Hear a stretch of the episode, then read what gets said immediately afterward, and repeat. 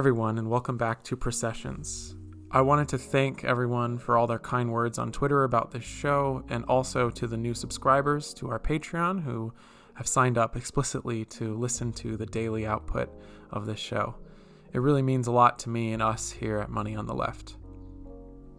To start off week three, I wanted to read from an author who I think I've probably spent the most time with out of any other, which is Siegfried Kracauer. Um, I wrote my master's thesis on Kracauer and did an extensive study on all of the Kracauer literature and, of course, read almost every word he's written.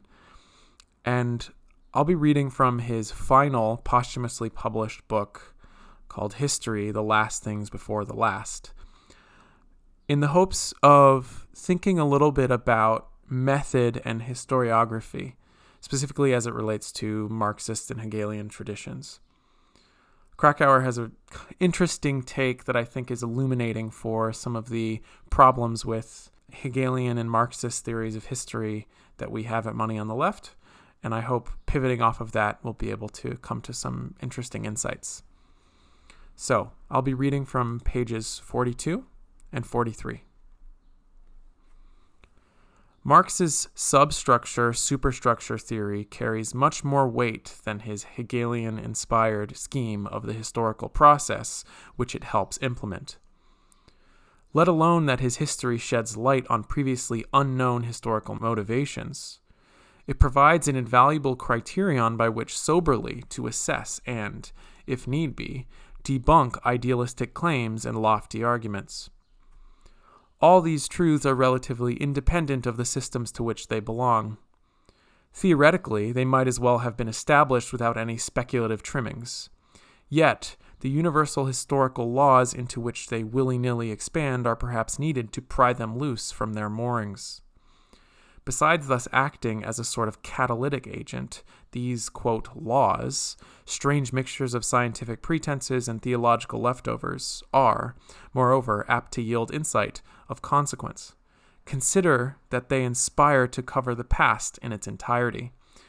So they must, in a manner of speaking, view its expanses from an extremely high altitude. They resemble aerial photographs. Exactly like them, they are bound to bring normally unseen patterns and configurations into focus. This explains their potential revealing power.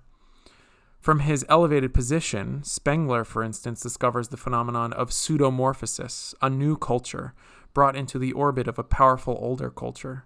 Being obliged to express its peculiar strivings and visions in the language of the older, whose meanings then tend to overshadow theirs.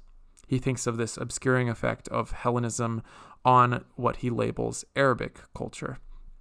For the rest, this would not be the first time that notoriously devious conceptions breed genuine knowledge.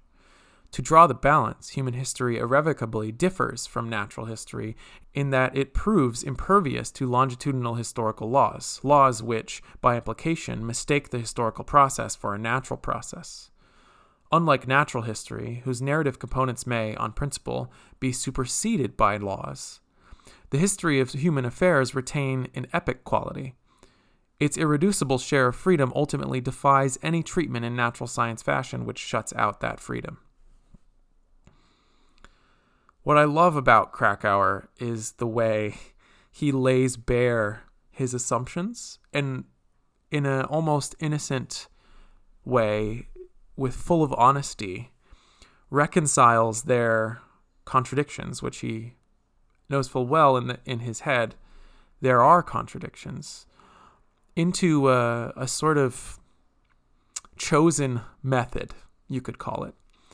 And so, what he's doing here is laying out essentially an argument in favor of base superstructure logic as a as a way of seeing, right? As a way of getting a sort of longitudinal view of history, right? Getting up at that high altitude to take those aerial photographs, and as a way of sifting through arguments. It's important to view dialectical history in these terms, I think, because it's a way of eliminating unwanted inputs right? We can categorize the valid things from the invalid things because including all of the different types of arguments presents too much input, right? It, it, it, we can even come back to Hegel on this. It introduces some inner defects and contradictory components into our historical views, right? Where we can't quite grasp all of it. And so we need to sift and sort through a method of base superstructure in order to find a way of mapping what happened. And he even says, in knowing full well, this is a problematic way of doing things. He even compares it to this obscuring force of Hellenism on backward onto Arabic culture. And he still, though, comes around to the idea where he's like, sometimes poor methodology leads to real insight. And concluding with his critique of natural law or natural science fashion of historical dynamics, he insists on the freedom and agency and multiplicity of historical and human affairs. And this is where I want to take him up, right? Base superstructure is not necessary unless you see contradictions and difference as oppositional to one another. Unless you see and have the need to sift, right, to establish a, an economic or causal baseline from which everything else emanates, even in a feedback loop.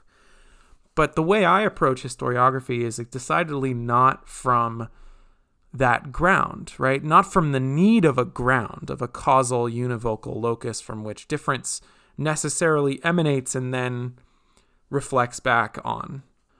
And so if you divorce the need for that univocal ground from your historical method, you can come to a really more open and capacious historical method of inquiry.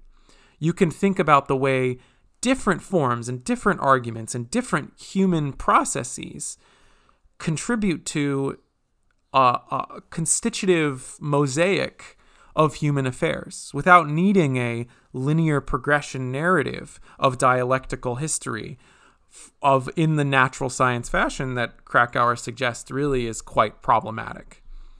And so his immanence to this problem also demonstrates the way in which he doesn't really see a way out of base superstructure. And it's my contention that the MMT view, which doesn't locate the economic in a baseline material process of Lockean infusion of one's labor into an object, of an encounter with a thing, to go back to the phenomenology of spirit with Hegel, we can think about the way the mediated economic sphere of political economy is a almost anthropological baseline, right? We have this problem of economics, of reproduction that is consistent with humanity in so many different diverse ways. And it's importantly this diversity, right? The cultural production and legal production of our shared worlds that we can then come back to this aerial photography metaphor with and say it's not about capture, right? It's not about capture and sifting and this zooming out and getting far in order to see as much as we can, but actually we can both take these high altitude photographs and go up close and take portraits and and take photographs of objects and and spaces and and landscapes. And see that as similarly a part of not irreduce not reducible to but a part of this shared historical memory and problem with which we all are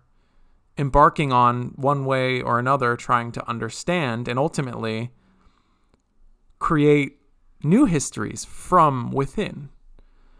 And we don't need these layers of method that seek to divide and sift. We can really insist on an inclusive historical methodology that brings things variously into focus, but also lets certain components of the world be a bit hazy.